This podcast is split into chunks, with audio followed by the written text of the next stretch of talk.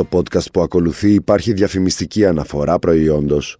Γεια σας, γεια σας. Μίνα Μπυράκου, been there done that. Σας έλειψα καταρχάς. Εμένα μου λείψατε, να το πω. Δεν είναι ότι κατασταναχωρέθηκα, ρε παιδί μου, που δεν έκανα μια εβδομάδα podcast και πήγα τρίμερο, αλλά ότι μου λείψατε, μου λείψατε. Θέλω λοιπόν τώρα να δώσω ένα μεγάλο φιλί και στη φίλη μου την Αρετή και να της πω και ένα κουράγιο, ξέρει αυτή. Να δώσω επίσης ένα φιλί στο πιο cool porn των νοτίων προαστίων που τώρα ζει στην Ελβετία. Με κοιτάζει με απορία, Γιάννη. Τι είναι το pornstars. Το pornstars είναι. Τα μουστάκια έχουν τύπους. Υπάρχει το τύπο μεξικάνικο, σαν τον Τάνι Τρέχο. Υπάρχει το pornstars που το έχει ο Μπαρτ Reynolds, που ήταν λίγο τον πορνοστάρ των 70s, αυτό το παχύ. Αυτός λοιπόν ο φίλος μου Φιλιππάκο για σένα, λέω, τώρα είναι στην Ελβετία. Το χάσαμε τα νότια προάστια, το μουστάκι, παιδιά. Και να δώσω και αγοριστικού χαιρετισμούς στην Άιωβα, γιατί συνεχίζουμε να είμαστε το podcast της ξενιτιάς. Και θέλω να ξεκινήσουμε με λίγα ευχάριστα, να πούμε, γιατί από εκεί και πέρα είναι downhill. Όπως έχει πει και ο Λένιν, επίκαιρος αυτή την περίοδο, υπάρχουν μερικές δεκαετίες που δεν συμβαίνει τίποτα και μετά υπάρχουν λέει μερικές εβδομάδες που συμβαίνουν δεκαετίες. Κάπως έτσι ήταν κυρίως αυτή η εβδομάδα, αλλά και η προηγούμενη. Αλλά κυρίως αυτή που διανύουμε. Οπότε δεν πειράζει που δεν είχαμε επεισόδιο την προηγούμενη εβδομάδα, έχουμε αυτή. Λοιπόν, ξεκινάμε τα ευχάριστα. Ε, Έκανες τίποτα εσύ, Γιάννη μου; Πήγες πουθενά; Όχι. Εγώ πήγα, πήγα, πήγα στην Εύβοια. Πήγα σε μια περιοχή που δεν είχα ξαναπάει. Εκεί ε, πολιτικά, νεροτριβιά, δάφνη. Πολύ ωραίες περιοχές. Πάρα πολύ ωραίες περιοχές. Μην νομίζετε, δύο μέρες, γιατί έπαθα σαν τους γονείς μου. Στα τρίμερα οι γονείς μου και εσά φαντάζομαι πάντα. Λέγανε την τρίτη μέρα, μην κάτσουμε πολύ και βρούμε κίνηση. Οπότε, ξέρω, ξυπνάγαμε 8 η ώρα και 9 είχαμε φύγει. Η τρίτη μέρα δεν πιανότανε. Κάπως έτσι το κάναμε βέβαια κι εμείς. Ε, Όντως δεν βρήκαμε κίνηση, αλλά όσο ήμασταν εκεί και λίγο ήλιο είδαμε, πάρα πολλές γάτες να πω εκεί στην αεροτριβιά και πολύ φιλικές. Μπράβο σας αν τις προσέχετε. Και φάγαμε, και κάτσαμε και λίγο στον ήλιο και ζεσθενόμασταν και κάτσαμε λίγο στη σκιά και κρινόμαι πάρα πολύ. Σας είδα να ξέρετε και όλους εσάς. Είδα και τις θάλασσες που φωτογραφίζετε και να βάζετε, είδα και τα καλαμαράκια σας.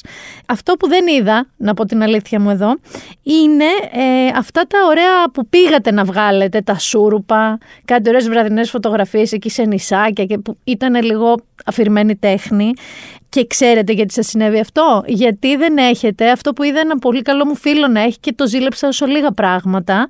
Το νέο Samsung Galaxy S22 Ultra, το οποίο ε, μιλάμε τώρα, τραβούσε κάτι επικές φωτογραφίες και βίντεο ε, σε βραδινές ώρες, full βράδυ, διότι έχει αυτό το feature το nightography, οπότε τα βγάζει όλα crystal clear με φοβερά χρώματα και καθαρότητα. Εγώ σοκαρίστηκα.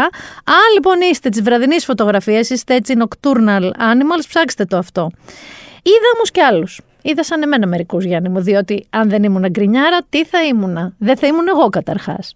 Εγώ λοιπόν την άνοιξη τη συχαίνομαι. Φυσικά. Αλλά έχω, έχω πάρα πολύ καλό λόγο, παιδιά, ε. Έχω πάρα πολύ καλό λόγο. Είμαι ασθηματική και βαριά αλλεργική.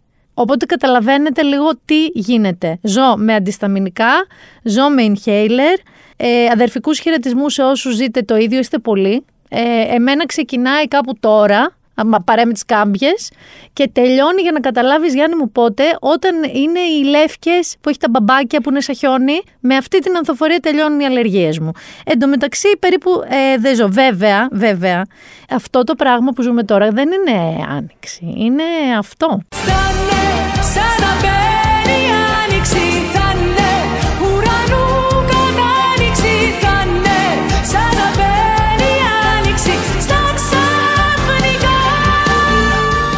Να μπαίνει η άνοιξη είναι. Διότι ζήσαμε ένα χειμώνα από τη Σιβηρία, ζούμε τώρα μια άνοιξη από την Ιγυρία, που έξω είναι αυτό η, η βρωμή, βρωμερός ουρανός, βρωμή χρώμα έχει αυτή η άνοιξη μέχρι τώρα. Να ξέρετε θα το έχει μέχρι και την τρίτη θερμοκρασία σταθερά, ψηλά. Δεν αλλάζει θερμοκρασία. Βέβαια, σήμερα που ηχογραφούμε και είναι Πέμπτη, τσίμπαγε λίγο η δροσούλα. Αλλά οι θερμοκρασίες θα πάνε και 18, 19, 20, 23. Με αυτή την πίχλα όμως έξω. Άρα, εγώ μέχρι να δω έτσι ωραία, καθαρό ουρανό, λίγο ήλιο, λίγο, λίγο, λίγο, δεν δέχομαι την άνοιξη. Από όπου και προέρχεται. Λοιπόν, ακόμα επίσης αυτό που δεν έχουμε δει εκτός από την άνοιξη, κύριε Άδωνη Γεωργιάδης, σε εσάς το λέω, δεν έχουμε δει κανένα τέλος καμίας πανδημίας. Καμίας. Λοιπόν, ζούμε ένδοξες στιγμές Δεκεμβρίου του 2021. Θυμάστε εκεί μετά, μετά τα Χριστούγεννα συγκεκριμένα, εκεί που όλοι κάναμε ωραία παραμονή Χριστουγέννων και μετά αμάν 30.000 κρούσματα. Έτσι είμαστε τώρα. Πραγματικά. Εμείς δηλαδή στον περίγυρό μου ζούμε ακριβώς το ίδιο. Έλα, έχω κολλήσει. Κάνε τεστ. Έλα, έχω κολλήσει. Και μάλιστα τώρα πια είναι όμικρον 2 και όμικρον κυρίως όμικρον 2, η Δέλτα σχεδόν έχει εξαφανιστεί. Η όμικρον 2 δεν είναι τόσο ελαφριά. Δηλαδή, εμένα κανένας φίλος μου δεν το περνάει σχεδόν ασυμπτωματικά. Έχει τα ζωράκια της. Φυσικά, αν είστε εμβολιασμένοι, δεν πρόκειται να δημιουργηθεί θέμα, ε, ελπίζω.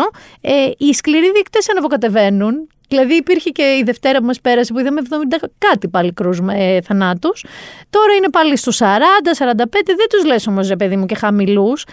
Κάτι τέτοια ακούει λοιπόν και η Επιτροπή των Ειδικών και εκεί που είμαστε έτοιμοι να πετάξουμε αρχικά τα πιστοποιητικά και ε, λίγο μετά το Πάσχα να πετάξουμε και τις μάσκες τρομάρα μας, ε, δεν θα γίνει τίποτα από όλα αυτά και θα πάμε για πρωτομαγιά. Δεν ξέρω τι θα γίνει με την Πρωτομαγιά, αλλά θα τα περάσουμε αυτές τις μέρες το Άγιο Πάσχα, ξέρετε, τα αρνιά, τα κατσίκια, όπως πέρυσι και όπως πρόπερσι περίπου. Γιατί έχουμε και μπόνους ή τα έναν ή ένα και μπόνους γρήπη Α εκεί έξω. Λοιπόν, τα έχουμε πει, αλλά τώρα τα είπαν και οι ειδικοί και θα πάμε σιγά σιγά τσουκουτσούκου. Μα κατέστηκε και καράτε, Γιάννη μου, θα πάει μέχρι τον Πρωτομαγιά. Λοιπόν, ε, γυρνώντας από την Εύβοια, όπως σας είπα, νωρίς από τους γονείς μου, ήμουνα, ε, ξέρω εγώ, 12 μία ώρα σπίτι μου. Δηλαδή, αλλά πρόλαβα, έκανα κάποιες δουλίτσες, κυρίως μάζεψα βουνά από σκόνη και γύρι μέσα από το σπίτι μου. Έκανα κάποιες δουλίτσες και λέω τα Όσκαρ. Λέω φέτος θα τα δω. Πέρσι δεν τα είχα δει. Ε, οι χρυσές σφαίρες πήγαν άκλαυτε, δεν γίνανε ποτέ φέτος, δεν ασχολήθηκε άνθρωπος, δεν γίνανε. Τα Σαγκ Ντάξ, δεν, δεν έχω δει ρε παιδί μου βραβεία και λέω θα τα δω τα Όσκαρ. Είμαι και λίγο ξεκούραστη, έριξα και τη σχέστα μου κανονικότατα σαν τη μάνα μου το μεσημέρι, ήμουν πανέτοιμη. Λοιπόν, ξεκίνησα όπως πάντα με ζέση, ρε παιδί μου, με ενθουσιασμό για το κόκκινο χαλί. Εδώ θέλω λίγο να αφιερώσουμε ε, έτσι ένα, ένα πολύ γλυκό κομματάκι σε αυτό, στον Τιμωτέ Σαλαμέ, στον Άντριου Γκάρφιλτ, στον Τζέιμι Ντόρναν και στη Ζεντέγια όμως, γιατί εγώ έχω έρωτα με αυτό το κορίτσι, λίγο αυτό για εσά. Πήρε στην καρδιά μου, πάρ και τα λεφτά μου, πάρ και καλά σου. Ξέρεις πως πονάω, ξέρεις πως ζητάω μόνο την αγάπη σου.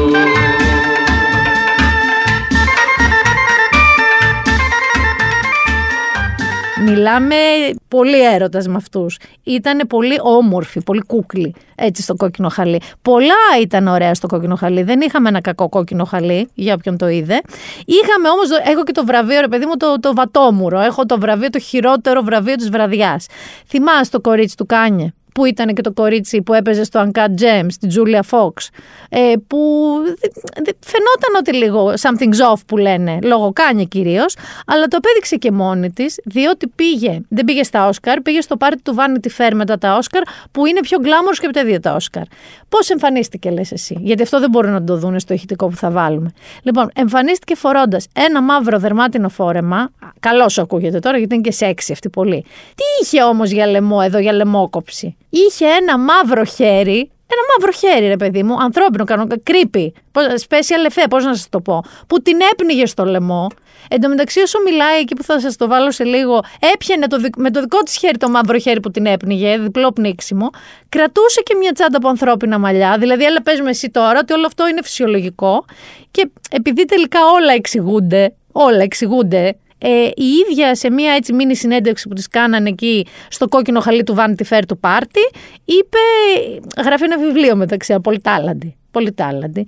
Ε, για το οποίο είπε μόνη της αυτό. Is there, so, is there one project that you really want to do that's your dream project? Oh my god, my book, of course. Tell me. Yeah. Tell me about the book. Well, I don't want to give too much of it away because I am very superstitious, superstitious, so I don't I don't like to speak of things before they're finished.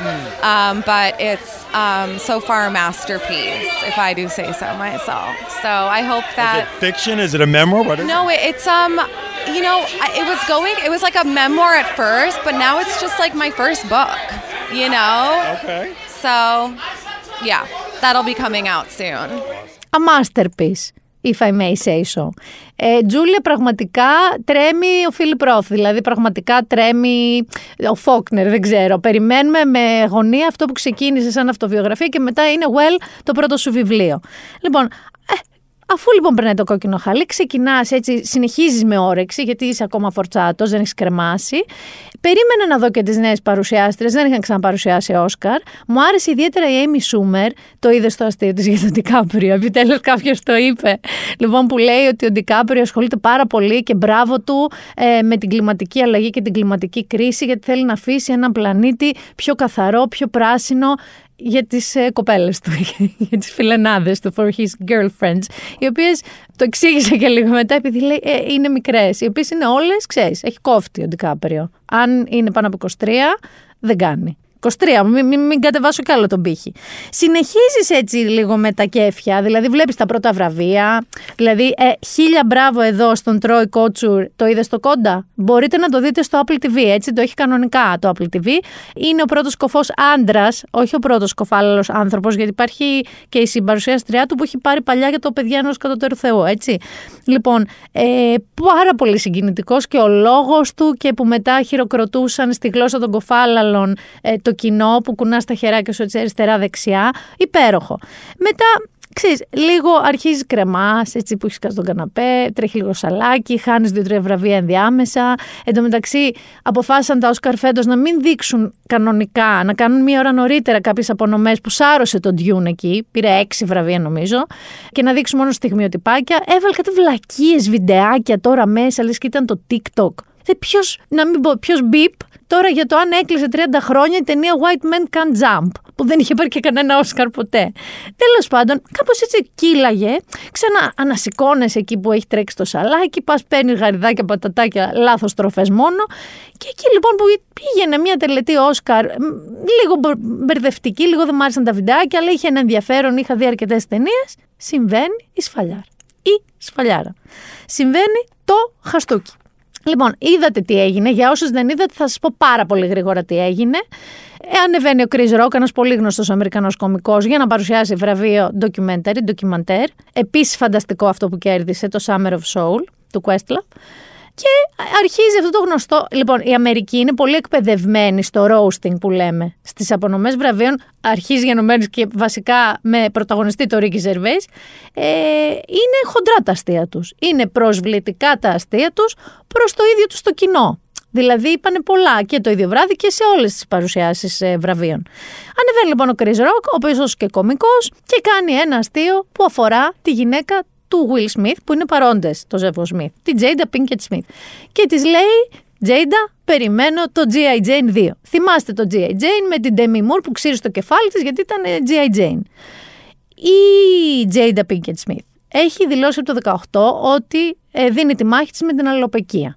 Η γυναίκα αυτή έχει αυτή την πάθηση. Ε, έχει περιγράψει πολύ γλαφυρά τον τρόπο με τον οποίο της έχει συμβεί, το σοκ όταν έβλεπε τα μαλλιά της να φεύγουν τούφες και έχει ξυρισμένο το κεφάλι της. Έτσι λοιπόν έκανε χιούμορ ο, θα πάμε στο τι είδους χιούμορ ήταν αυτό, ο Chris Rock.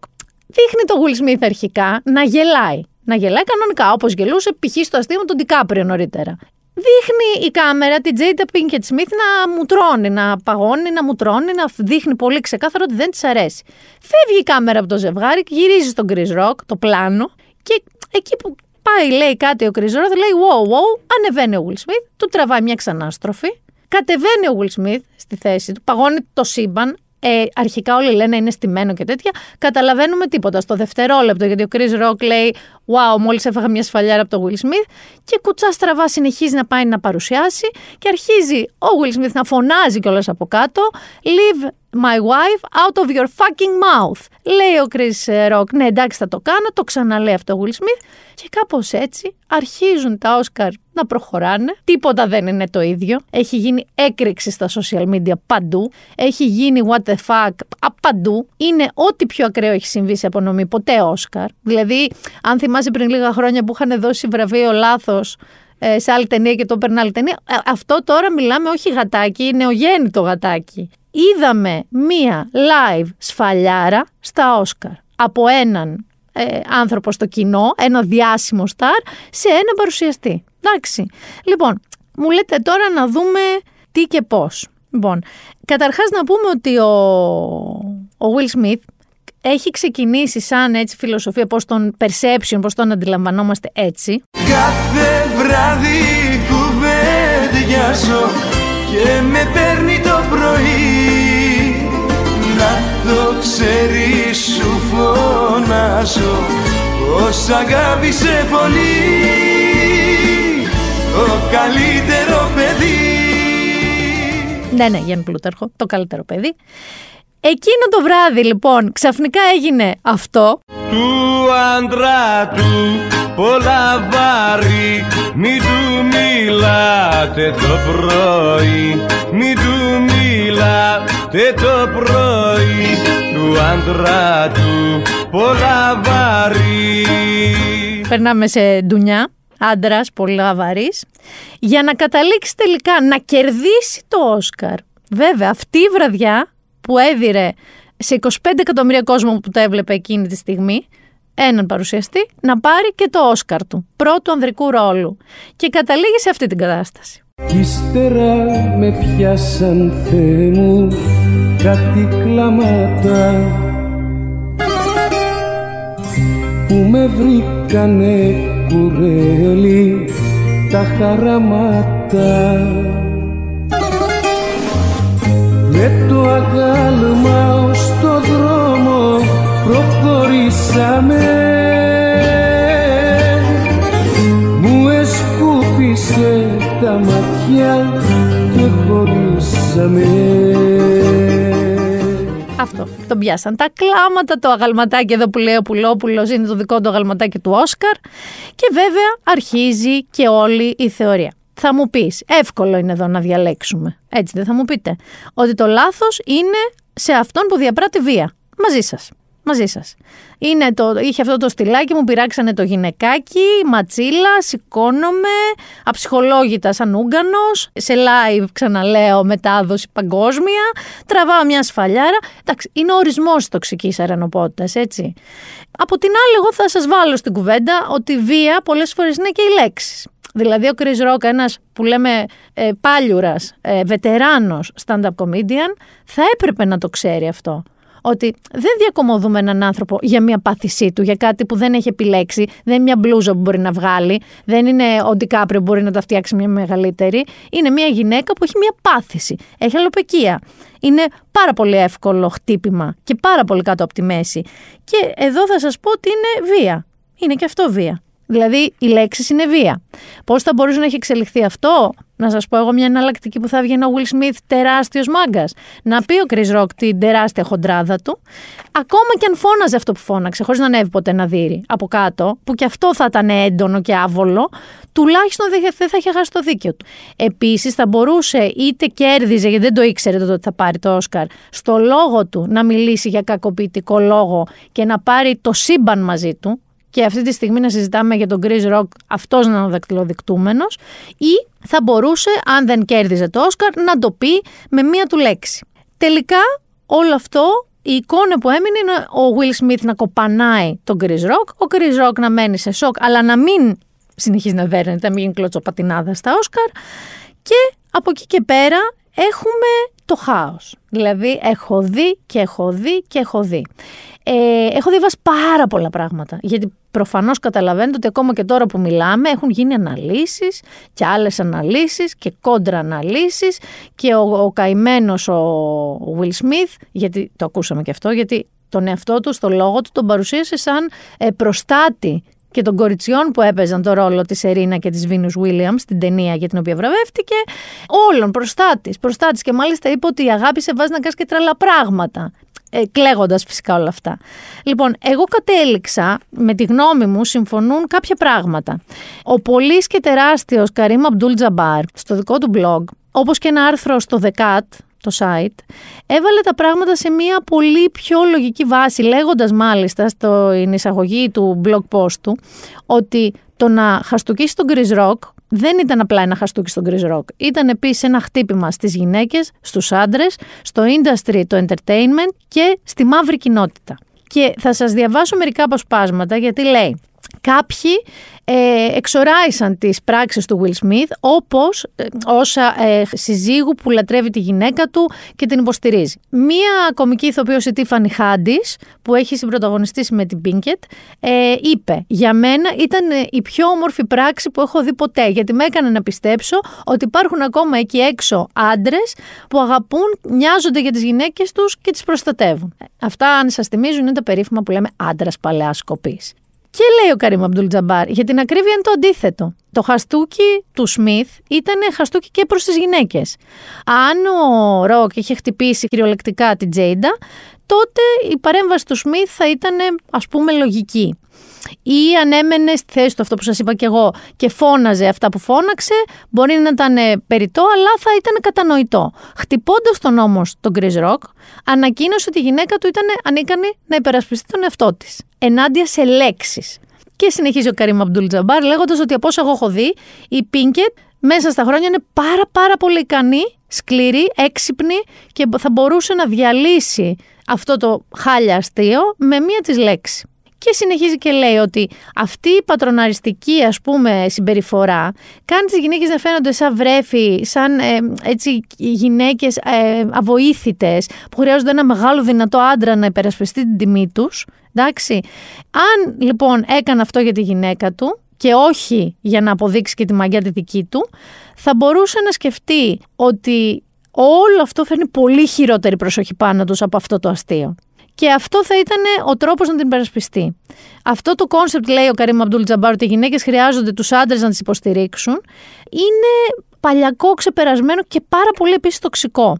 Χειρότερο, λέει, από το χαστούκι ήταν όλο αυτό που σας είπα, ο λόγος του Will Smith, που έκλεγε, έλεγε άλλα αντί άλλων, έλεγε για τις γυναίκες που προστάτευσε, μπροστά σε 15 εκατομμύρια ανθρώπους, το οποίο ή το κάνεις και το βουλώνεις, πάντως δεν το διατυμπανίζεις και δεν το κάνεις ούτε καν σαν movie promotion της ταινίας, δηλαδή, λέγοντας ότι είσαι σαν το χαρακτήρα που υποδύεσαι. Γενικότερα, συνεχίζει και λέει, και τι γίνεται τώρα με τον απόηχο αυτής της πράξης βίας; Έφερε, λέει, πίσω το κόνσεπτ του toxic bro, του τοξικού bro. Ε, πολλά λέει νέα αγόρια, ιδιαίτερα μαύρα αγόρια, βλέποντας τώρα το είδωλό τους, ε, έχει παίξει, ξέρεις, σε ταινίες massive από το ε, Men in Black. Καταλαβαίνετε, έχει παίξει τώρα, ξέρετε που έχει παίξει. Ότι τα αγόρια συνειδητοποιούν βλέποντας αυτό ότι δεν ε, είναι ok απλώς να χτυπήσει κάποιον για κάτι, ένα κακό αστείο που έκανε, αλλά ότι σε κάνει super hero, προστάτη, γιατί έτσι το παρουσίασε ο Will Smith. Και θα μπορούσαν πάρα πολύ άνετα να ακολουθήσουν τα βήματά του. Ο γιος του, ο Jaden Smith, ξέρεις τι τουίταρε ακριβώς λίγο μετά το περιστατικό; And that's how we do it. Είπε δηλαδή και εμείς έτσι το κάνουμε εμείς με τη, με τη σφαλιάρα. Και βάζει και μια πολύ σωστή βάση που λέει ότι η μαύρη κοινότητα επίσης δέχεται χτύπημα από τον Will Smith. Ένα λέει από τα βασικά στοιχεία που χρησιμοποιούν για να στηρίξουν το συστημικό ρατσισμό στην Αμερική είναι να χαρακτηρίζουν τους μαύρους σαν πιο επιρρεπή στη βία και λιγότερο ικανούς να ελέγξουν τον εαυτό τους. Και μόλις έδωσε ο Will Smith στον εχθρό, δηλαδή στους ρατσιστές, τέλεια οπτική. Αυτό που ούτε το διανοούνταν. Και φυσικά το Fox News, μία παρουσιαστριά του, η Ζανίν Πύρο, Φυσικά δεν ε, έχασε, δεν άφησε κάτω να πέσει ευκαιρία και είπε ότι τα Oscars δεν είναι the hood, η γειτονιά, έτσι όπως το λένε το μαύρο community στην Αμερική. Όσο βέβαια για το κίνδυνο που δημιούργησε πλέον γενικότερα στο χώρο το industry του entertainment και εδώ έχει πολύ δίκιο ο Καρύμ Αμπτούλ Τζαμπάρ είναι στο ότι ξαφνικά οι comedians έχουν την έννοια, το είπε κάθε Γκρίφιν αυτό, επίσης κομικός, ποιος θα είναι ο επόμενος Will Smith μόλις ακούσει κάτι που δεν τους αρέσει. Το έχει πει και ο Ρίκη Ζερβέη αυτό. Έχει πει ότι όλοι γελάνε και χειροκροτούν μέχρι να ακούσουν κάτι που δεν τους αρέσει. Αλλά εδώ πάμε σε ένα επόμενο level, έτσι. Δηλαδή πάμε στο level στο ότι ποιος θα σηκώσει το χέρι του. Λοιπόν, ε, εντωμεταξύ θέλω να σας πω ότι όλο αυτό αφορά και ένα μεγάλο πρόβλημα. Η Τζαμίλα Τζαμίλ, ε, που είναι μια ηθοποιός, το έβαλε στο Instagram της αυτό, ότι οι γυναίκες οι Αφρικανές για πάρα πολλά χρόνια, ειδικά τα μαλλιά τους, έχουν γίνει αντικείμενο μεγάλης χλέβης. Δηλαδή και ο Chris Rock το ξέρει αυτό. Θα έπρεπε να ξέρει ακόμα καλύτερα τι πάει να κάνει. Λοιπόν, είναι όπως σας είπα στην αρχή, εύκολο να πεις τον αλήτη που σήκωσε χέρι. Ισχύει. Ισχύει. Αλλά πρέπει να δούμε λίγο τα πράγματα του πού πραγματικά έκανα κακό. Δεν είναι μόνο η ματσίλα. Εγώ νομίζω ότι και οι δύο είναι για πέταμα. Δηλαδή είναι και αυτό που έκανε ο Κρυζό για πέταμα και αυτό που έκανε ο Will Smith. Δεν το συζητάω καν. Και θα έπρεπε και οι δύο να ζητήσουν συγγνώμη από την Jada Pinkett Smith. Γιατί στην πραγματικότητα η βασική χαμένη είναι αυτή και όλο αυτό που σας είπα που είπε ο Καρύμ Αμπτούλ Τζαμπάρ. Να σας κάνω και ένα update που μπορεί να μην το έχετε κατά νου. Η Ακαδημία, δηλαδή τα Όσκαρ, είπαν ότι μετά το συμβάν ζήτησαν από τον Will Smith να φύγει. Και αυτός αρνήθηκε. Και παρέλαβε βέβαια μετά το σκαράκι του και έκανε αυτό. Και στο Vanity Fair το πάρτι που σας λέω, τραγούδαγε τα τραγούδια του, αυτά που έχει κατά καιρούς τραγουδήσει στις σειρές του και στις ταινίες του, και χόρευε. Επίσης, ο Will Smith, παρά το ότι στη, στο λόγο του στο Όσκαρ ούτε αναφέρθηκε στον Chris Rock, στη συνέχεια πόσταρε και είπε το εξής ε, στο Instagram. Λέει ότι, τώρα σας λέω ότι είπε ο Will Smith εν τω μεταξύ. Η βία σε όλες τις μορφές της είναι δηλητηριώδης και καταστροφική. Η συμπεριφορά μου στα βραβεία της Ακαδημίας ήταν απαράδεκτη και αδικαιολόγητη. Ε, τα αστεία εις βάρος μας είναι κομμάτι της δουλειάς, αυτό που σας λέω το roasting, αλλά το αστείο για την ε, ιατρική κατάσταση της Τζέιντα ήταν υπερβολικό για μένα να το αντέξω και αντέδρασα συναισθηματικά, έγραψε ο Σμιθ. Θα ήθελα δημόσια να σου ζητήσω συγγνώμη, Κρίς, ήμουνα τελείως off, τελείως foul και λάθος. Ε, ντρέπομαι για τις πράξεις μου. Δεν είναι ενδεικτικές του ανθρώπου και του άντρα που θέλω να είμαι. Δεν υπάρχει χώρος για βία σε έναν κόσμο αγάπης και ευγένειας. Αυτά έγραψε ο Will Smith. Η Τζέιντα, η οποία το μόνο που έχει πει έκτοτε είναι ε, ότι αυτή είναι μια στιγμή για θεραπεία, για ίαση και αυτό σκοπεύω να κάνω, healing. Και ο Chris Rock, ο οποίος επίσης ακόμα δεν έχει πει τίποτα, έκανε ένα stand-up παράσταση με χίλια και άτομα και βγήκε λέγοντας ότι ξέρω τι περιμένετε να σας πω. Αλλά αν περιμένετε αυτό θα απογοητευτείτε. Τη συγκεκριμένη παράσταση την έχω γράψει πριν από το συμβάν. Γι' αυτό θα μιλήσω κάποια στιγμή με αστείο και σοβαρό τρόπο όταν έρθει η ώρα. Και κάπως έτσι κλείνουν αυτά τα Όσκαρ ή δεν κλείνουν ακόμα. Γιατί σας έχω και ένα Jim Carrey. Εκτός από τον Καρύμ Αμπτούλ Τζαμπάρ, και την ε, Τζαμίλα Τζαμίλ που σας είπα, με βρήκε πολύ σύμφωνη μία παρατήρηση, μία λεπτομέρεια που έκανε σχολίαση ο Τζιμ Κάρεϊ σε μία συνέντευξη που του έγινε. Πάμε να τα ακούσουμε. I was sickened. I was sickened by the standing ovation. I felt like Hollywood is just spineless, en masse. And uh, it just, it really felt like, oh, this is a really clear indication that uh, we're not the cool club anymore. Τον αρρώστησε το standing ovation, δηλαδή το να χειροκροτούν όρθιοι το Will Smith η αίθουσα και μετά όλο αυτό το support που πήρε, είπε ότι είναι ασπόνδυλο το Hollywood και ότι δεν είμαστε πια το cool club ή έτσι τα cool παιδιά. Ε, παρακάτω στη συνέντευξη είπε κιόλας ότι ο ίδιος θα τον μείνει για 200 εκατομμύρια δολάρια, γιατί αυτό το βίντεο δεν θα σταματήσει ποτέ να βρίσκεται στο Ιντερνετ. Αυτό είναι μια αλήθεια. Αλλά έχει δίκιο σε αυτό. Δηλαδή, αν, μεν, αν εμένα με ενόχλησε κάτι, περισσότερο και από το ίδιο το συμβάν, περισσότερο και από το πόσο μου, πώς να μου θόλωσε το μυαλό προσπαθώντας να βρω τα δίκαια και τα άδικα πέραν του προφανούς, ήταν παιδιά και η αντίδραση του όχλου, του, της μάζας. Ήταν ότι ξαφνικά αποφάσισαν ότι έκανε αυτό ο Will Smith, δέκα λεπτά αργότερα ε, ανέβηκε να παραλάβει ένα βραβείο και επειδή έκλαιγε και επειδή έλεγε αυτές τις αρλούμπες, τις ακατανόητες αρλούμπες, ξαφνικά όρθηκε Μπράβο, Will. Αυτό με, με χάλασε πάρα πολύ. Δεν έχω να σας πω κάτι άλλο για τα Όσκαρ. Νομίζω αυτά ήταν. Αλλά μια και είπαμε για όχλο. Μια και είπαμε για μάζα. Από αυτό θα ξεκινήσω και θα πάμε σε μια υπόθεση που πραγματικά δεν νομίζω ότι έχω ακούσει κάτι χειρότερο όσο εγώ είμαι ζωντανή. Έτσι, στην Ελλάδα κιόλας. Νομίζω και σε παγκόσμια χρονικά ε, θα αναφέρεται αυτή η υπόθεση. Φυσικά μιλάω για την υπόθεση των κοριτσιών στην Πάτρα.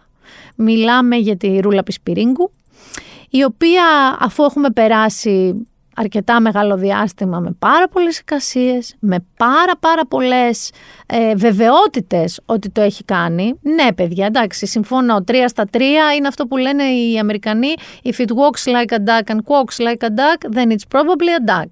Αυτό δηλαδή, ναι, όλοι το φανταζόμασταν, θέλαμε να μην είναι αλήθεια, δεν υπήρχαν πολλές πιθανότητες να μην είναι αλήθεια, αλλά όλο αυτό μέχρι του σημείου η δικαιοσύνη, η ιατροδικαστική να μπορέσουν να το δέσουν, να μπορέσουν να το αποδείξουν, ήταν μια τεράστια απόσταση. Εντάξει.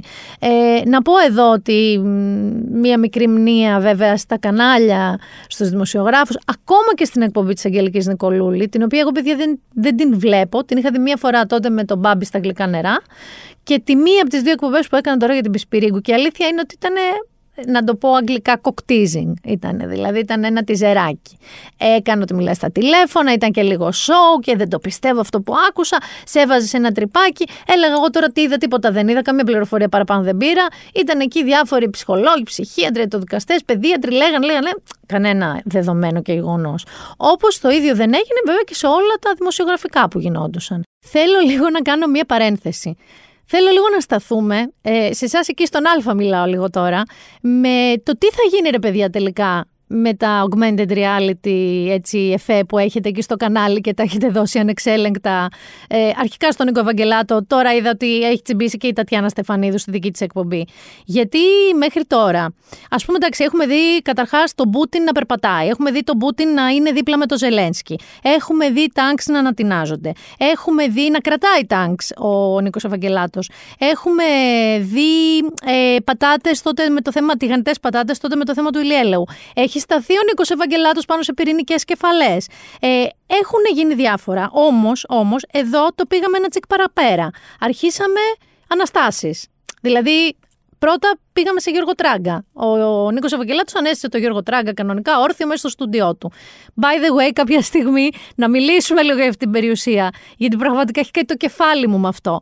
Όμως, και γυρνάω τώρα λίγο στο θέμα μου, ε, το πήγαμε και λίγο πιο κάτω από εκεί που πια ε, δεν είναι απλά γκροτέσκο, έτσι. Είναι, είναι κάτι βέβαια που το βλέπαμε να έρχεται. Διότι έχουμε δει ε, στον Νίκο Ευαγγελάτο ε, με augmented reality το σπίτι των παιδιών από την Πάτρα. Δηλαδή να εξηγήσει πώς πήγε η θεία από το ένα δωμάτιο στο άλλο, κανονικά με την κούνια, με το κρεβατάκι κτλ. Ε, έχουμε δει επίσης με augmented reality τη μεθ Δηλαδή, όταν η Ρούλα Πισπυρίγκου έλεγε ότι και καλά έτρεξα ή δεν έτρεξα να βρω τους γιατρούς ή να μην βρω τους γιατρούς, το έχουμε δει σε augmented reality μέσα στο στούντιο του Νίκο Ευαγγελάτου.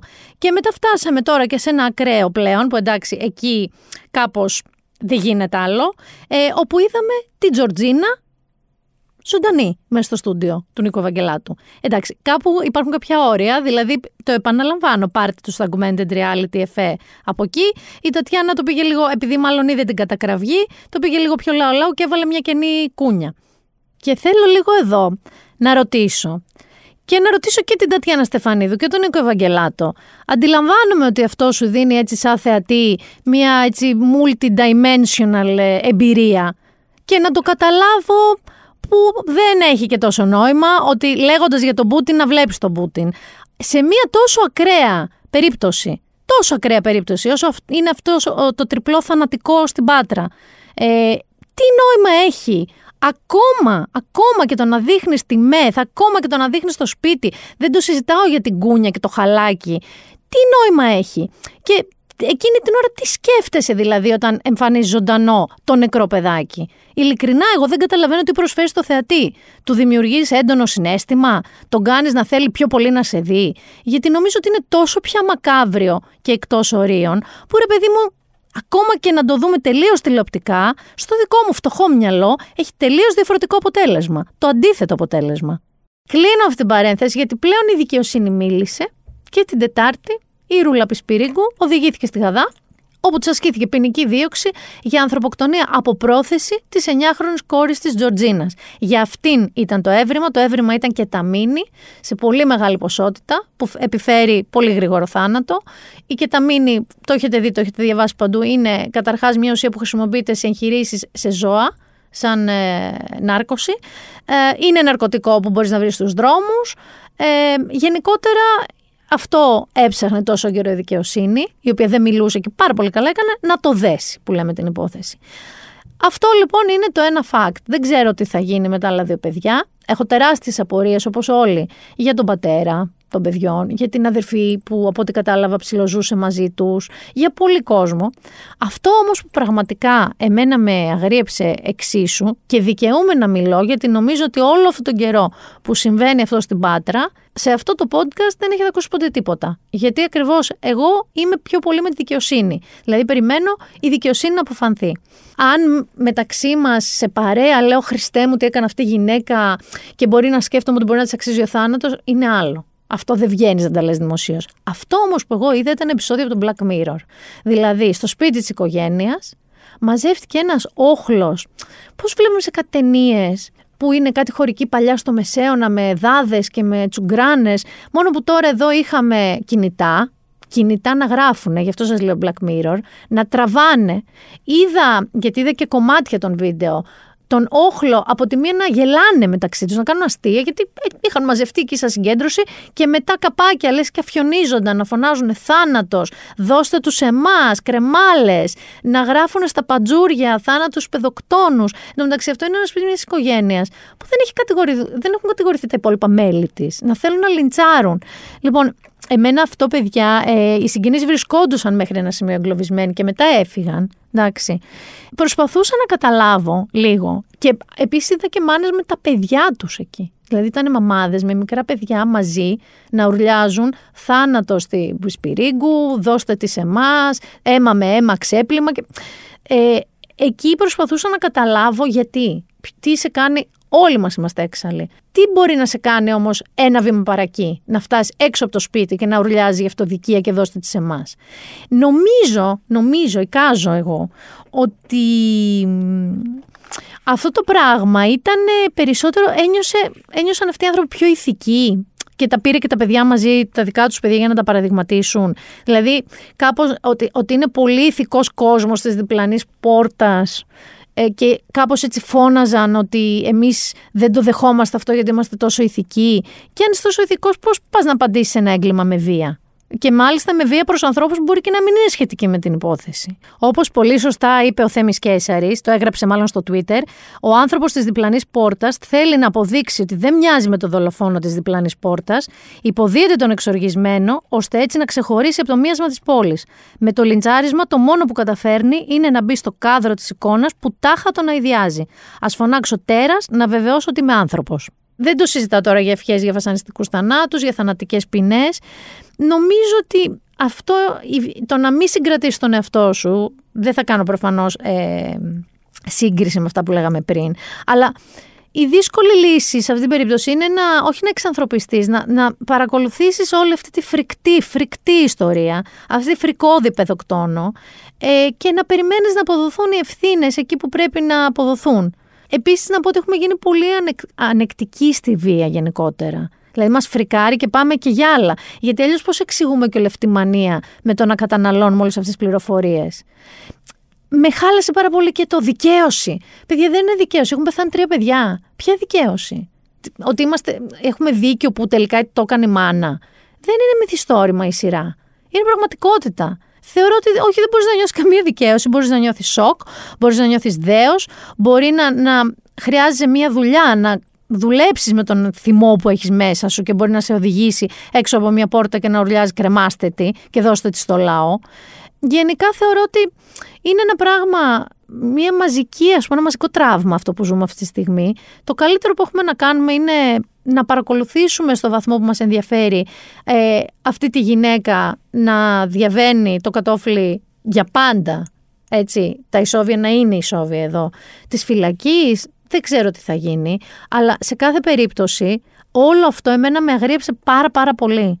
Ε, δηλαδή, δεν ξέρω, εσείς διάβασα διάφορα σχόλια ανθρώπων, μερικοί το θεωρείτε πολύ το λογικό, ότι ήταν ένα ξέσπασμα. Απ' την άλλη, η γειτονιά κιόλας. Δηλαδή, όλα μου κλωτσάνε με ένα λίγο σε αυτές τις υπερβολικές αντιδράσεις. Γιατί κάζω ότι η Πάτρα εκεί η γειτονιά της είναι μια μικρή γειτονιά. Δεν φαντάζομαι ότι κάποιος ξεκίνησε από την Αθήνα να πάει στο σπίτι τους.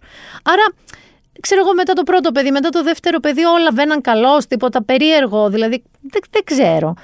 Εμένα αυτά τα πράγματα με ξενίζουν πραγματικά πάρα πάρα πάρα πολύ. Και ο λόγος που φυσικά το θίγω σήμερα είναι γιατί υπήρξε παρέμβαση της δικαιοσύνης και θα ξαναζητήσουμε γι' αυτό όταν και εφόσον έχουμε και κάτι νεότερο. Ε, εδώ δεν θέλω να θίξω, δεν θα ανοίξω το μικρόφωνο και θα λέω πω πω τι έκανε και αυτά, γιατί αυτά εξυπακούονται. Αλλά θέλω λίγο να έχουμε μια εγκράτεια υπόλοιπη. Εγκράτεια, γιατί όπως τα πάντα, και περνάω στο επόμενο θέμα μας, στον πόλεμο, όπως τα πάντα, εδώ στην Ελλάδα καταφέρνουμε και τα κάνουμε about us για τη δική μας γνώμη, για τα δικά μας συναισθήματα, για το εμείς τι θέλουμε. Ενώ το ίδιο το γεγονός το αγνοούμε πανηγυρικά. Να δούμε λοιπόν τι έχει γίνει με τον πόλεμο. Ε. Ο πόλεμος, ο οποίος θα ήταν των 5, των 7, των 10, των 12 ημερών. Είμαστε στις 37, 38, δεν θυμάμαι ποια μέρα είμαστε τώρα. Ε, Σύμφωνα με τον ε, Τούρκο Υπουργό Εξωτερικών, όπου εκεί γίνονται πια οι συνομιλίες σε προσπάθεια να βρεθεί μια ειρηνευτική λύση και να σταματήσει ο πόλεμος, λέει ότι θα τα ξαναπούνε ίσως λέει οι διαπραγματευτές σε κάνα διβδόμαδο. Άρα, εγώ δεν βλέπω κάποιο φως στον ορίζοντα. Επίσης, παραλίγο να μην ξαναδεί φως στον ορίζοντα ο Μπράμοβιτ. Δεν ξέρω αν το είδατε αυτό. Οποίος, ναι, Βέβαια. Ε, ο Αμπράμοβιτς λοιπόν ε, μεσολάβησε γιατί πολύ καλός φίλος του Πούτιν. Γενικά καλός φίλος με όλους από ό,τι έχω δει σε φωτογραφίες και με την από εδώ μεριά και με την από εκεί και με την Τουρκία. Πήγε έτσι να, σε κάποιες διαπραγματεύσεις, έπαθε από ό,τι λένε μια αλλεργία να το πω. Σε μια σοκολάτα έφαγε και νερό. Ε, αυτή η αλλεργία συγκεκριμένη, όχι ότι έχει σχέση με τον Ναβάλνη, ας πούμε, τίποτα ποτέ, αλλά ρε παιδί μου κάπως τυφλώθηκε λέει, για κάποιες ώρες και ξεφλούδισε το δέρμα στα χέρια του. Το ίδιο βέβαια έπαθαν και άλλοι που ήταν σε αυτή την επιτροπή που συζητούσαν. Μπορεί να φάγαν την ίδια σοκολάτα, ρωσική να ήταν ίσως αυτή η σοκολάτα, δεν ξέρω. Ε, Λένε βέβαια ότι αν ήθελε να, έχει, να, τον, να τον έχουν δηλητηριάσει να πεθάνει, θα το είχαν κάνει. Ήταν προειδοποιητική βολή, ας το πούμε. Παρ' όλα αυτά, ο Υπουργός Εξωτερικών της Ουκρανίας, ο Κουλέμπα, όταν πήγαν στην Τουρκία για τις διαπραγματεύσεις εμφανίστηκε και ο Αμπράμοβιτς, έβλεπε, είχε ξαναβρει την όρασή του. Τους είπε να μην φάνε τίποτα, να μην πιούν τίποτα και αν μπορούν να μην ακουμπήσουν και επιφάνειες.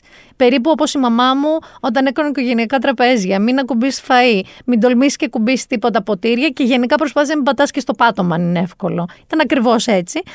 Να πούμε ότι ε, Εν τω μεταξύ, οι Ρώσοι ολιγάρχες, μια και είπα Μπράμοβιτ, είναι φανταστικό. Οι ίδιοι προσπαθούν να κρύψουν αυτά που έχουν. Πολλά δεν είναι στο όνομά τους. Ή να περάσουν αυτό που λέμε under the radar, να μην τους τα πάρουν. Γιατί γίνονται κατασχέσεις ε, τεράστιων σπιτιών, γιότ και τέτοια. Και πού την πατάνε, στους γύρω τους. Δηλαδή, δεν ανεβάζω εγώ ολιγάρχης το κοτερό μου, αλλά οι καλεσμένοι μου σιγά μη δεν ανεβάσουν. Και εγώ, άμα με είχαν καλέσει ένα γιότ 120 μέτρα, σιγά μη δεν ανέβαζα.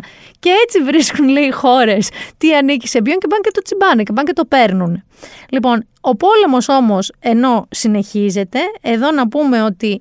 Ε, και θα το λέω και θα το ξαναλέω. Μην είμαστε αυτό το είδος που τις πρώτες μέρες τρελαθήκαμε με, το, με τον πόλεμο να βοηθήσουμε να κάνουμε τσακωνόμασταν φυσικά μεταξύ μας, προφανώς. Και τώρα το έχουμε ξεχάσει. Συνεχίζουμε να βοηθάμε όπου μπορούμε. Μιλάμε για 4 εκατομμύρια πρόσφυγες. Μιλάμε για παιδιά νεκρά, μιλάμε για μάχου. Αυτά συνεχίζονται.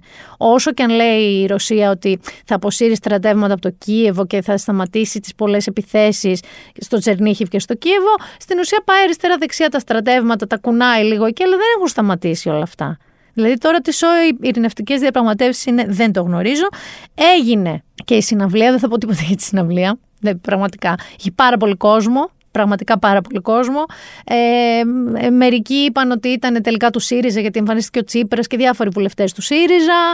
Ε, μετά είπαν όχι, είπαμε και με την Ουκρανία είμαστε. Ακούστηκαν και συνθήματα εναντίον του Πρωθυπουργού. Δεν έχει καμία σημασία. Σημασία έχει πραγματικά η ουσιαστική στήριξη στην Ουκρανία, στους ανθρώπους βασικά της Ουκρανίας. Εγώ όλα τα άλλα τα κουβερεσέ δεν θα μπω σε τέτοια μικροπολιτική. Αλλά μια και λέω για μαζική αντίδραση, να πούμε και κάτι καλό.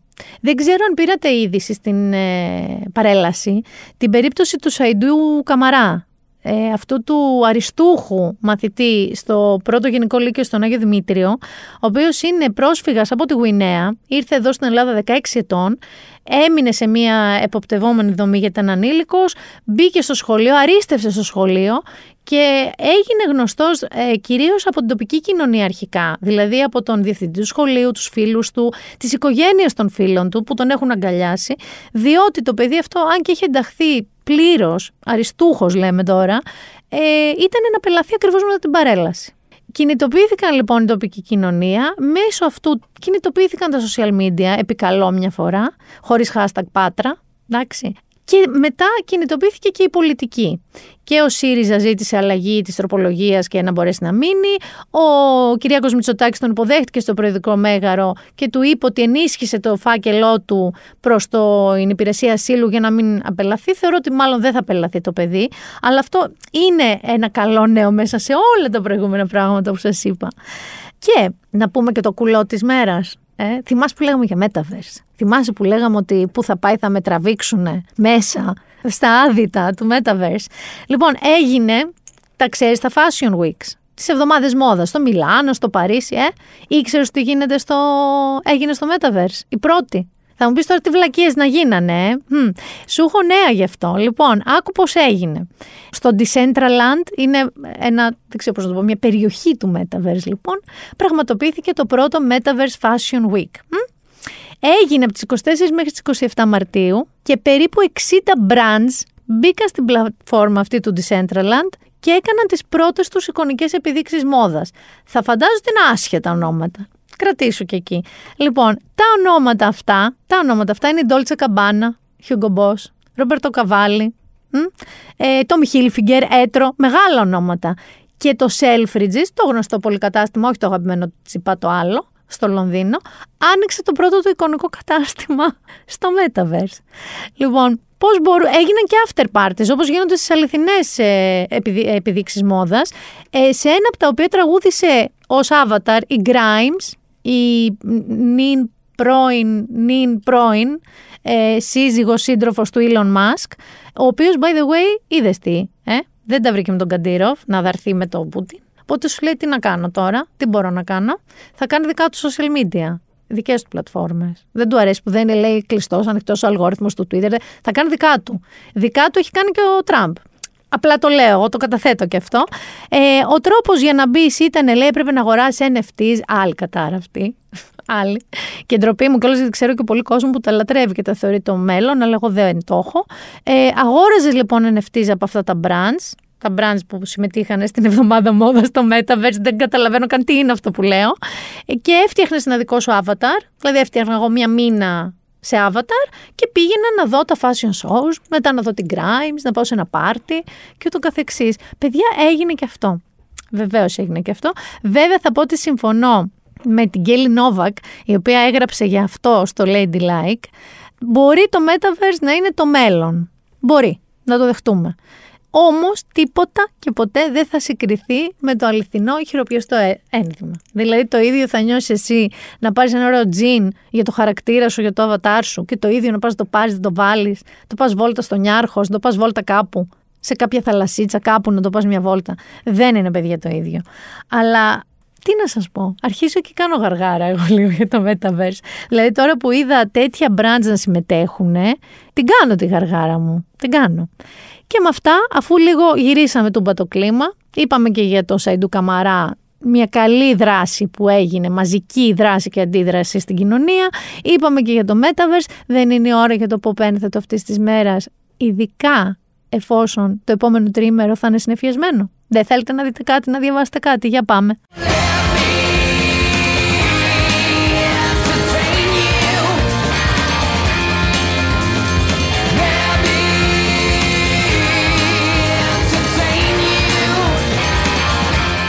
Θέλετε να ξεκινήσουμε με βιβλίο; Να ξεκινήσουμε με βιβλίο να το βγάζουμε από τη μέση, γιατί μερικοί είστε πιο των σειρών, μου έχετε πει. Λοιπόν, ε, θα σας προτείνω κάτι το οποίο από ό,τι φαίνεται το αγάπησαν και το έχουν εκτιμήσει πάρα πολύ, διότι πήρε το βραβείο Booker για το 2021.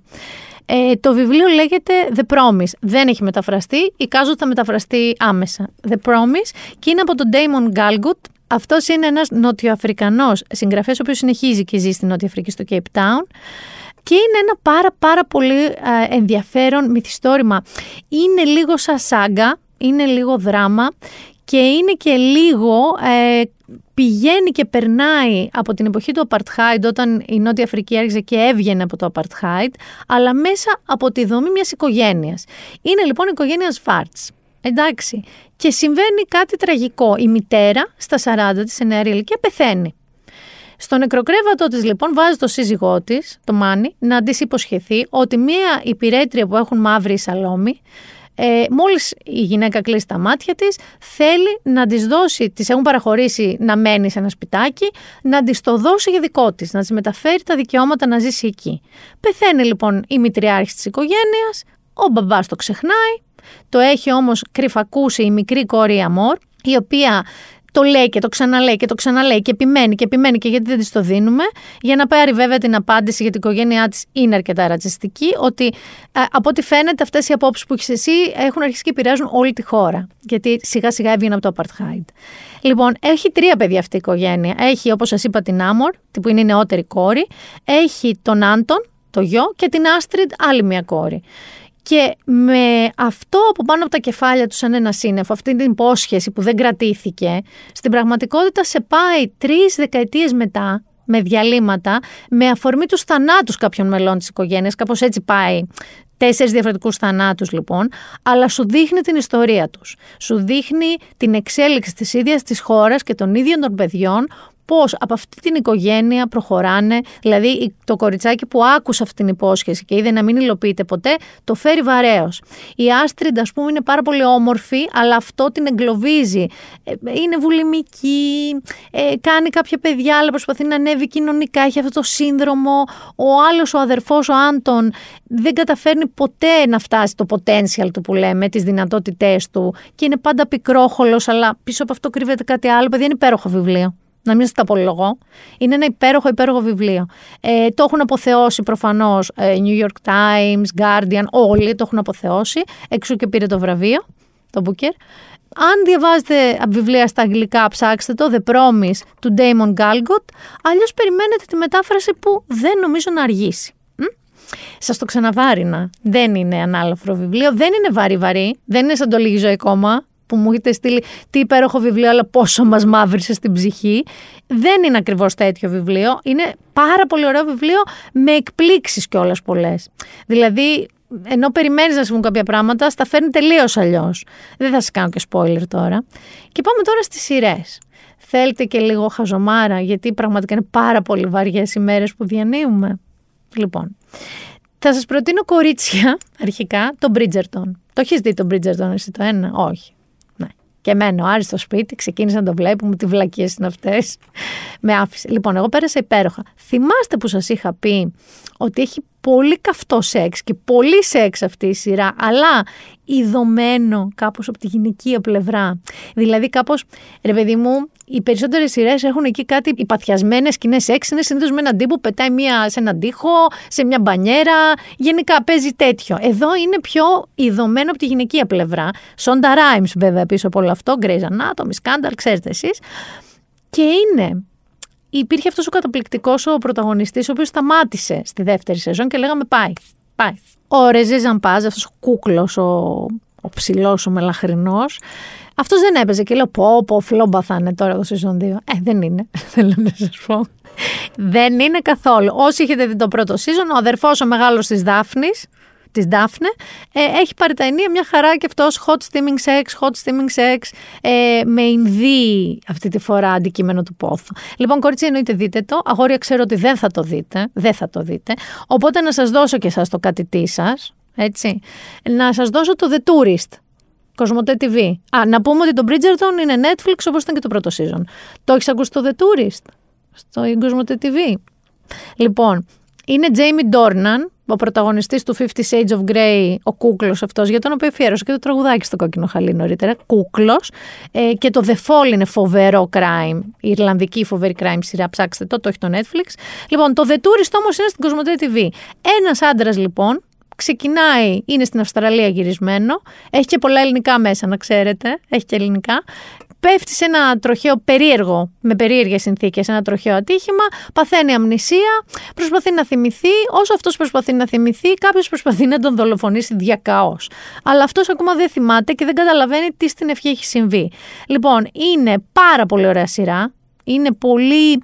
Δεν το περίμενα. Είναι από αυτές που λες: Α ας το βάλω να το δω και κολλάς. Κολλάς πάρα πολύ άσχημα. Ο Τζέιμι Ντόρναν λοιπόν είναι ο The Man. Δεν έχει όνομα, δεν βλέπουμε όνομα. Και αρχίζει και ξτυλίγεται ένα τρομερό κουβάρι με το τι είναι αυτός ο άντρας, ποιος είναι αυτός ο άντρας, ποιος κυνηγάει να τον σκοτώσει και γιατί, στην έρημο εκεί της Αυστραλίας. Είναι πολύ πολύ ωραία σειρά. Και κορίτσια, δεν θέλω να μην το δείτε σε αυτό, διότι λέω μία ώρα το όνομα Jamie Dornan. Δηλαδή, φυσικά και θα το δείτε. Αλλά σε αυτό θα κάτσουν δίπλα και τα γόρια σας να το δουν. Όπως επίσης θα ήθελα να κάτσουν και τα γόρια δίπλα σας να το δουν. Έχεις ακούσει για την Έλενα Φεράντε; Αυτή μια... Λοιπόν, η Έλενα Φεράντε, πιθανότητα πολλές από εσάς και πολλοί έχετε διαβάσει τα βιβλία της, την τετραλογία της Νάπολης. Η Έλενα Φεράντε είναι ψευδόνυμο και μάλιστα είχε γίνει ένα τεράστιο ε, εικασία γύρω από το ποια είναι πραγματικά η Έλληνα Φεράντε. Λέγανε ότι είναι άντρας, λέγανε ότι είναι γυναίκα. Έχει αποκαλυφθεί ποια είναι. Είναι η Ανίτα Ράτζα, η συγγραφέας. Και αντί να της κάνει κακό, το ότι αποκαλύφθηκε η πραγματική της ε, ιδιότητα, της έκανε πάρα πολύ καλό. Διότι αυτά τα βιβλία, τα οποία είναι μεγάλη επιτυχία παγκοσμίως, είναι η υπέροχη φίλη μου, My Brilliant Friend, ε, το πήρε η HBO μαζί με το Rai και κάνανε παιδιά μία σειράρα με executive producer τον Πάολο Σορεντίνο. Πολλοί από εσάς θα πείτε τι λες, βρε κούκλα μου, δεν είναι καινούρια, μπαίνει στο τρίτο season. Θα σας πω κι εγώ ότι εγώ όμως δεν το είχα δει και τώρα έχω κολλήσει πάρα πολύ άσχημα, διότι είναι καταπληκτική σειρά. Κοσμοτέ TV επίσης. Ε, και κάθε κύκλος είναι ένα από τα βιβλία της τετραλογίας. Χοντρικά για όσους δεν ε, γνωρίζουμε, ε, να πω την ιστορία από πού ξεκινάει, είναι ότι η Έλενα Γκρέκο, τώρα πια γριά γυναίκα, και πολύ καλή και γνωστή συγγραφέας, ανακαλύπτει ότι πιο σημαντική, προσέξτε τι λέω, φίλη στη ζωή της, η Ραφαέλα που τη φωνάζει Λίλα, Λίλα πάντα τη φώναζε, Τσερούλο, έχει εξαφανιστεί. Και ξαναβγαίνει η συγγραφέας από μέσα της και αρχίζει να γράφει την ιστορία τις σχέσεις τους, η οποία δεν ήταν μόνο ότι είναι η καλύτερη της φίλη, μπορεί να είναι και η μεγαλύτερη της εχθρός ταυτόχρονα. Είναι ένα φανταστικό βιβλίο. Οι ηθοποιοί που τις κάνουν και σαν παιδάκια και σαν έφηβες και σαν πιο μεγάλες είναι καταπληκτικές. Ε, πραγματικά δεν ξέρω γιατί δεν το είχα δει τόσο καιρό. Αν και εσείς δεν το έχετε δει τόσο καιρό, My Brilliant Friend, υπέροχη φίλη μου Κοσμοτέ TV. Δεν ξέρω τι άλλο να κάνω. Δεν Α, να σας πω και κάτι άλλο. Μια και λέγαμε για το χαστούκι και το χαστούκι και το χαστούκι. Και λέγαμε το χαστούκι του Will Smith και τα πόνερα. Υπάρχει άλλο ένα βιβλίο, να ξέρετε, το οποίο έχει γίνει σειρές, σειρά δύο φορές, μία στην Αυστραλιανή τηλεόραση και μία στην Αμερικανική, που λέγεται The Slap, το χαστούκι. Ο συγγραφέας του είναι Ελληνοαυστραλός κιόλας, είναι ο Χρήστος Τσιόλκας. Και είναι φοβερό βιβλίο και πολύ βραβευμένο. Η υπόθεση είναι η εξής. Το λέω γιατί είπαμε για πολλά χαστούκια εδώ. Είναι δύο οικογένειες, κάνουν ένα μπάρμπεκι, αν θυμάμαι καλά, και ένα παιδάκι είναι ξέρεις, κατόπεδο ρε παιδί μου, σπαστικό, εκνευριστικό, φωνακλάδικο, εκτός αυτού και ο παμπάς της άλλης οικογένειας, όχι ο δικός του, χαστούκίζει. Και αυτό δημιουργεί μια σειρά αλυσιδωτών γεγονότων, χαμός, πώς τολμάς εσύ να το έχεις κάνει αυτό, αστυνομίες, αναγκάζονται εκείνοι τους φίλοι να πάρουν μέρος και η ιστορία υπόνεται, λέγεται, μέσα από την οπτική 8 διαφορετικών χαρακτήρων. Στο αμερικανικό παίζουν η Ούμα Θέρμαν, παίζουν διάφοροι. Παίζει αυτός που παίζει στο ε, Succession τον πατέρα, ο Brian Cox, παίζουν πολύ καλοί ηθοποιοί. Λένε βέβαια το Αυστραλιανό είναι καλύτερο. Παρ' όλα αυτά, Σας έχω πει τέσσερις σειρές, τρεις σειρές και ένα βιβλίο. Άμα θέλετε να ψάξετε και για το The Slap, ψάξτε το. Δεν θα κλείσω με το συνηθισμένο μας. Δηλαδή, γιατί έχω και κάτι που το κρατάω για το pop ένθετο του podcast, γιατί είναι δυσάρεστο. Αλλά μου είναι, μου είναι πολύ δύσκολο, γιατί είναι πολύ αγαπημένους μου ηθοποιούς. Μιλάμε για τον Bruce Willis. Δεν ξέρω αν είδατε τι έγινε. Εγώ σοκαρίστηκα. Ο Bruce Willis λοιπόν όπως ανακοίνωσε η οικογένειά του και όχι ο ίδιος, πάσχει από αφασία και δεν θα συνεχίσει την καριέρα του. Η αφασία είναι μία πάθηση που συνήθως προκύπτει είτε από εγκεφαλικό είτε από χτύπημα στο κεφάλι, όπου σταματάει να λειτουργεί το γνωστικό κέντρο του εγκεφάλου σου. Δηλαδή δεν μπορείς να καταλάβεις ακριβώς σου λένε, δεν μπορείς να θυμηθείς, σίγουρα δεν μπορείς να αρθρώσεις προτάσεις, δεν μπορείς να τα πεις σωστά τα πράγματα αυτό που έχω καταλάβει εγώ λίγο και το συζήτησα και με τον Θοδωρή Μητρόπουλο, είναι ότι αυτό δεν πρέπει να γίνει τώρα ξαφνικά. Μπορεί να συμβαίνει τα δύο-τρία τελευταία χρόνια. Και πολύ φοβάμαι ότι κάποιες από τις ταινίες που έχει κάνει τα τελευταία χρόνια, που αν έχετε δει, κάνει κάτι εμφανίσεις 5-10 λεπτά και ξέρω, παίρνει 2 εκατομμύρια, 3 εκατομμύρια ευρώ. Ο ίδιος ο άνθρωπος πρέπει να ήταν λίγο περίεργα. Δεν θέλω καθόλου να το σκέφτομαι αυτό για τον Bruce Willis. Εγώ να σας πω ότι η πρώτη μου επαφή με τον Bruce Willis ήταν η σειρά Αυτός, αυτή και τα μυστήρια, το Moonlighting το περίφημο. Το έβλεπα τόσο φανατικά μικρή με τη Sibyl Shepard, ο οποίος ήταν ένας φανταστικός τύπος με στραβό χαμόγελο και πονηρό έτσι βλεμματάκι που έκανε τον detective μαζί με αυτήν. Είχε και δύο φανταστικούς χαρακτήρες δεύτερους, τον, uh, την Άγνε και τον Βαϊόλα. Ή της ηλικίας μου μπορεί να το έχετε δει. Ο Γιάννης εδώ σίγουρα δεν το έχει δει. Δεν έχει δει το Lost. Έχεις δει το αυτός αυτή και τα μυστήρια. Έχεις δει; Λίγο. Αλλά το θυμάσαι. Λοιπόν, οπότε με αυτά τα κακά νέα για τον Bruce Willis, τα πραγματικά στενάχωρα νέα για τον Bruce Willis, λέω σήμερα να μην κλείσουμε το επεισόδιο με το She's Like a Rainbow, αλλά να το κλείσουμε με τη μουσική του Al Jarreau, το Moonlighting. Ε, έτσι λεγόταν η σειρά και όλα στα αγγλικά. Δεν λεγόταν αυτό αυτή και τα μυστήρια, άλλη μια μεγάλη επιτυχία μας. Ναι, με λίγο Al Jarreau για τον Bruce Willis που μπορεί να ακούγεται σαν να είναι in memoria με αυτό που κάνουμε τώρα. Δεν έχει πεθάνει ο άνθρωπος, να χτυπήσω και ξύλο. Αλλά η αφασία είναι ένα πολύ πολύ δυσάρεστο νέο που άκουσα για τον Bruce Willis. Δεν μπορούσα να το φανταστώ. Οπότε θα σας χαιρετήσω με Αλτζαρό. Θα δώσουμε ραντεβού την επόμενη Παρασκευή κανονικότατα. Ήταν το Binder Done That με τη Μίνα Μπυράκου. Ε, εύχομαι πραγματικά να μην έχουμε τόσα νέα να πούμε την επόμενη Παρασκευή. Να λέμε πιο ευχάριστα πράγματα, ρε παιδί μου, ή να μιλάμε και τίποτα. Να κάνουμε ένα μικρό επεισόδιο με πέντε ωραία νεάκια, πέντε προτασούλες, τι να κάνουμε, να δούμε, να πάμε να φτιάξουμε και έξω από την πόρτα. Πολύ φοβάμαι ότι δεν θα είναι αυτή η περίπτωση όμως. Πολλά φιλιά να σας προσέχετε. Some by night.